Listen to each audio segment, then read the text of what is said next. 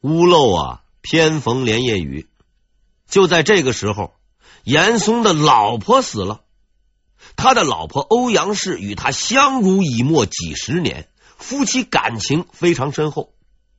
对于严嵩而言，这是一个十分沉痛的噩耗。然而他没有想到的是，事情要比这严重的多。在噩耗的背后，是一场毁灭性的灾难。根据明代的惯例，母亲死了，儿子要守孝扶丧。这一重任自然要由严世蕃来承担。这样一来，严嵩就麻烦了，因为青词是严世蕃写的，主意也是严世蕃出的，儿子去守灵，工作就完了。严嵩既破译不了嘉靖的暗语，也无法应付纷繁复杂的局面，于是嘉靖对他的信任不断减少。对徐阶的欣赏却与日俱增，朝廷中的墙头草们也纷纷改换门庭，严党的实力大幅削弱。自担任首辅以来，严嵩第一次感到自己竟如此的脆弱。不久后的一天，在西院值完班以后，严嵩主动找到了徐阶，表示啊，想请他吃顿饭。并恳请他务必光临。徐阶如约而至，寒暄了两句以后，大家就开吃。刚刚吃到了一半，严嵩突然停了下来，叫出来自己的全家老小，站在徐阶的面前，带头跪了下去。随即几十口人黑压压的跪了一片。还没等徐阶反应过来。严嵩就极其哀怨的说：“我年纪已经老了，也活不了多久了。我的这些不孝子孙就拜托您照顾了。”面对这个后生晚辈，这个和自己作对十多年的敌人，严嵩竟能毫不犹豫的跪了下去。徐阶立刻上前拉起了严嵩，首辅大人不用担心，一切都包在我身上。似乎一切都已经明朗。严嵩的盟友陆炳前两年已经死了，严世蕃现在离开了，皇帝厌倦了，严嵩这位老江湖的好日子终于到头了。但是几十年的政治搏杀经历告诉徐阶，纵使情况对自己极为有利，在有必胜的把握之前，也绝不可轻举妄动。而在这个世界上，唯一能够除掉严嵩的，只有一个人——皇帝。嘉靖已经五十多岁了，已经不再是那个啊玩弄群臣于股掌中的人。他呢，沉迷于修道。习惯于严嵩的服侍和迷惑，但他依然是皇帝，一个聪明的皇帝。在这样一个人的掌控之下，没有人可以公然除掉严嵩，除了皇帝自己。也就是说，纵使严嵩已经不再受到信任，纵使时机已经成熟，但要彻底解决严嵩，就必须得到皇帝的首肯。在这个世界上。每个人都会有自己不知道的事情，再聪明的人也不例外，包括嘉靖在内。而一旦有了疑问，人们的第一反应就是去问人。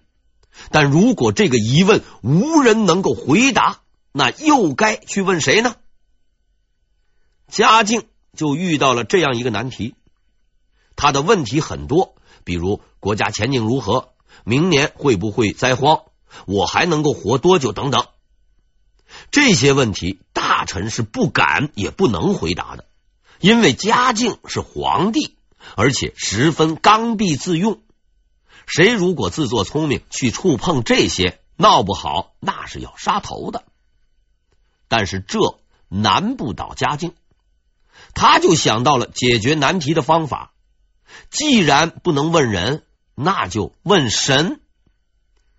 虽然神仙和咱们不住在一个小区，也不通电话，又不能上网，但经过我国人民的长期钻研，终于找到了和神仙们联系的方法，比如跳大神、鬼神上身之类的高科技手段，并作为著名的糟粕垃圾一直流传下来。上述方法都是民间百姓使用，皇帝自然有皇帝的独特搞法。嘉靖的那套系统叫做伏击。所谓伏击，是一种很玄乎的玩意儿。大致方法呢，就是皇帝把要问的问题写在纸上，然后密封起来，由太监转交给道士，再由道士当众烧毁，全当是啊转交给了神仙。这就算是问完问题了。那么答案去哪儿找呢？你总不能指望天上掉块砖头，上面写着几个大字“我不知道”吧？正确的程序是这样的：先找来一个沙盘，在沙盘上搭上一个架子，架子上呢有两根树枝，分别由两个太监用指头搭住。等到道士把皇帝的问题烧掉啊，不啊，是那个转交给神仙，那么两个人即刻啊就做中风状。两个眼紧闭，任由指头在这个沙盘上面乱画。神仙的答案就是这个了。可能有人会问：要是画的四不像，那该怎么办呢？告诉你，不要紧，皇帝大人自然会去琢磨的。毕竟我们也不能指望神仙大人的书法水平有多高。二十多年来。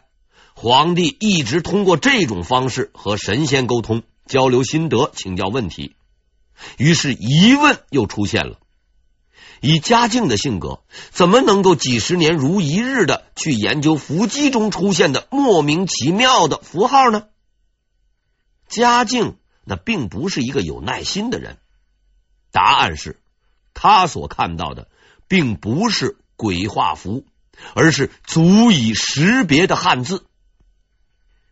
其实啊，用指头搭在树枝上也是可以写出规范汉字的，但是需要一个条件，就是故意。只要你没有被鬼上身，只要你还有清醒的意识，你的手腕就能让你写出清晰的汉字。当然，这绝不是神仙的意图，而是你自己的答复。也就是说。嘉靖先生费尽心机得到的所谓神仙热线啊，不过是出自几个道士太监的手笔。但是由于他过于期待上天的信息，所以仍然无怨无悔的相信了他几十年。其实这么作假也怪不得道士和太监，人家也是迫不得已。你写那些无聊的问题还不许人看。偏偏还要神仙回信，乱画一气，你又看不懂，看不懂你就要发脾气，到时候自然是下人们遭殃啊！道士也好，太监也罢，大家出来混，不过是想混饭吃，何苦难为人呢？就这么忽悠着过吧。在这个把戏中，最为关键的人不是皇帝，而是那个烧掉纸条的道士。因为他是向神仙转交皇帝问题的人，是最为重要的一环，所以这个职位一向由皇帝最宠信的道士担任。比如之前的邵元节，后来的陶仲文，以及现在的蓝道行。蓝道行人如其名，还真是有点道行。据说呀，他算命看相十分之准，名声很大。便被推举进宫为皇帝服务，并担任了那个烧纸的工作。这位蓝道行先生当然是个道士，但是他除了信太上老君以外，还信王守仁。他对心学的兴趣似乎一点不亚于修道炼丹，而作为忠诚的王学门徒，他和徐阶等人一样，有着共同的敌人严嵩。政治局势最为复杂的时刻，莫过于此。严嵩失势，开始收缩防守；徐阶得势，却无法根除对手。在这重重迷雾之中，他们终于找到了唯一的突破口——嘉靖。嘉靖是一个太过聪明的人，他防备大臣，厌恶太监，但他也有着自己的弱点，信任道士。只有道士才能得到他的信任，只有道士才能真正影响他的决定。于是，在不久后的一次伏击中，嘉靖道长和神仙展开了一次深入的沟通交流。这一回，嘉靖道长提出了一个十分有深度的问题：为什么天下未能大治呢？当然，根据程序。他提出的这个问题是密封的，只有神仙知道而已。但是在他把纸条交由蓝道行同志转呈的时候，由于神仙大人出差不在办公室，蓝大仙自然当仁不让，临时担任了神仙的角色。所以，当写有问题的纸条被当众焚烧了以后，在中风太监的操控下。神仙的回答显露在沙盘之上：奸臣当道，贤臣不用。咱们特别提示一下，这里标点符号系本人友情提供，神仙的话里面没有带这些标点符号。看到神仙发话了，嘉靖随即写了第二张纸条。奸臣何人？贤者何人？神仙再次回答：奸臣如严嵩，贤者如徐阶。如此看来，严嵩和徐阶的知名度实在是很高，居然连神仙都知道。人与神仙之间的忽悠继续进行。如果你认为嘉靖先生就这么好糊弄，那就错了。这位聪明绝顶的皇帝发出了质疑：既然如此，为何奸人不遭天谴？我相信，当蓝道行偷看到这句话的时候，他的精神肯定是紧张到了极点。但是他没有慌乱，而是做出了一个完美的回答：留待皇帝自裁。哦，原来老天爷也是尊重自己的。嘉靖终于满意了，严嵩的命运就此定局。既然老天爷都不喜欢严嵩了，那么还是让他滚得远点的好，不然自己的长生报告递上去，老天爷估计啊也不会签字盖章。这大致就是那天之后。嘉靖道长的真实感想，这个消息很快就传到了徐阶的耳朵里，他当即兴奋起来，因为他知道自己等待十余年的机会终于来到了。于是他找来了督察院御史邹应龙，现在是动手的时候了。邹应龙和徐阶一样。也是王守仁心学的忠实门徒。听到这句话，他摩拳擦掌，准备马上就干。在多年的屈辱和隐忍之后，反击的时刻终于到来。我即刻写奏书弹劾严嵩。徐阶却拦住了他，神秘的笑了笑。哈哈哈哈奏章自然要写，但弹劾的对象并不是严嵩。邹应龙愣了一下，随即点了点头。姜还是老的辣，一点不错。真正的目标应该是另一个人。他立刻赶回了家，连夜写好了那份著名的奏书。虽然在历史上，这篇弹劾文章的文采与知名度远远不如杨继盛和海瑞的那两篇，但是它有效。很快，嘉靖就看到了这篇奇文。鉴于它的篇幅太长，在这里呢就不读给大家听了。邹应龙弹劾的是严世蕃，在列举了众多的罪行之后，邹应龙说：“臣请斩世蕃首，悬之于市，以为人臣凶横不忠之戒。”刀子亮出来了，杀气冲天。虽说邹兄只是奉命行事，但他依然是值得称赞的，因为在这一篇奏书的末尾还写着这样一句话。苟臣一言失实，甘服显露。就是说，假如我有一句话失实，甘愿杀头。这就是传说中的玩命。综合此文的中心思想，不外乎这样一个意思：严世蕃是个坏人，罪行累累，请皇帝陛下杀了他。如果我说的话有一句不真实，陛下，那你就把我给杀了。积聚了二十年的怒火终于爆发了，不用再忍了，也不用再退了，生死成败就看这一锤子买卖。徐阶实在是聪明到了极点，他知道严嵩已经失宠，但他更知道二十多年的交情，嘉靖绝不忍心对严嵩下手，所以要彻底攻倒严嵩，必须先打倒严世蕃。严世蕃是严嵩的智囊，也是严党的支柱。而更为重要的是，对于这个人，嘉靖没有任何手软的理由。很快，皇帝震怒了，他连下几道谕旨，严令缉拿严世蕃，将其逮捕入狱。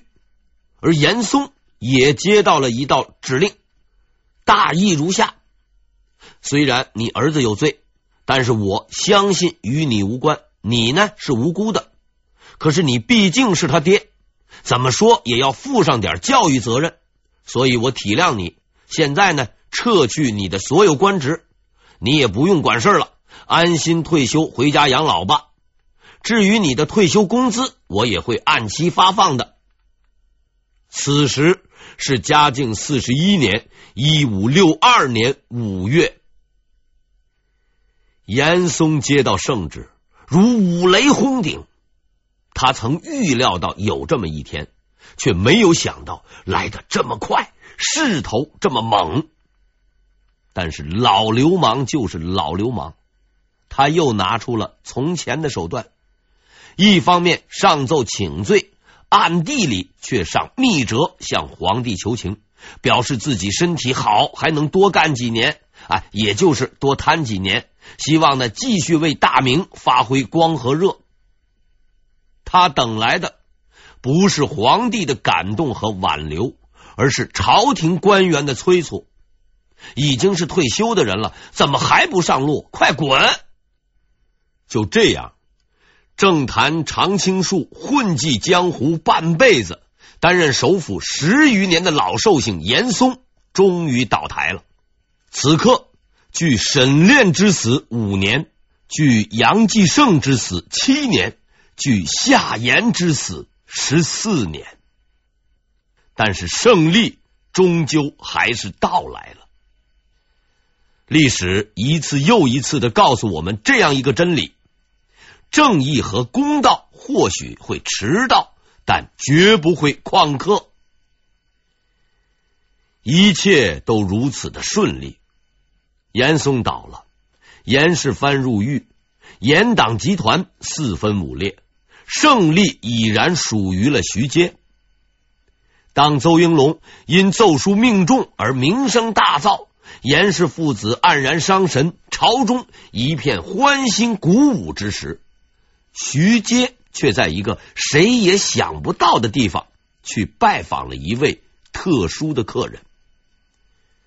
徐阶去的是严嵩的家，此去的目的是为了安慰严嵩那受伤的心灵。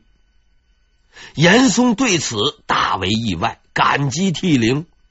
都到了这个时候了，徐阶同志竟然还如此仗义，实在是个好人呐！严嵩急慌慌的叩头不已，千恩万谢。可以肯定的是。徐阶没有精神失常，更不会突然转性行善。作为这一切的始作俑者，之所以会如此这般，只是因为徐阶很清楚，一切还尚未终结。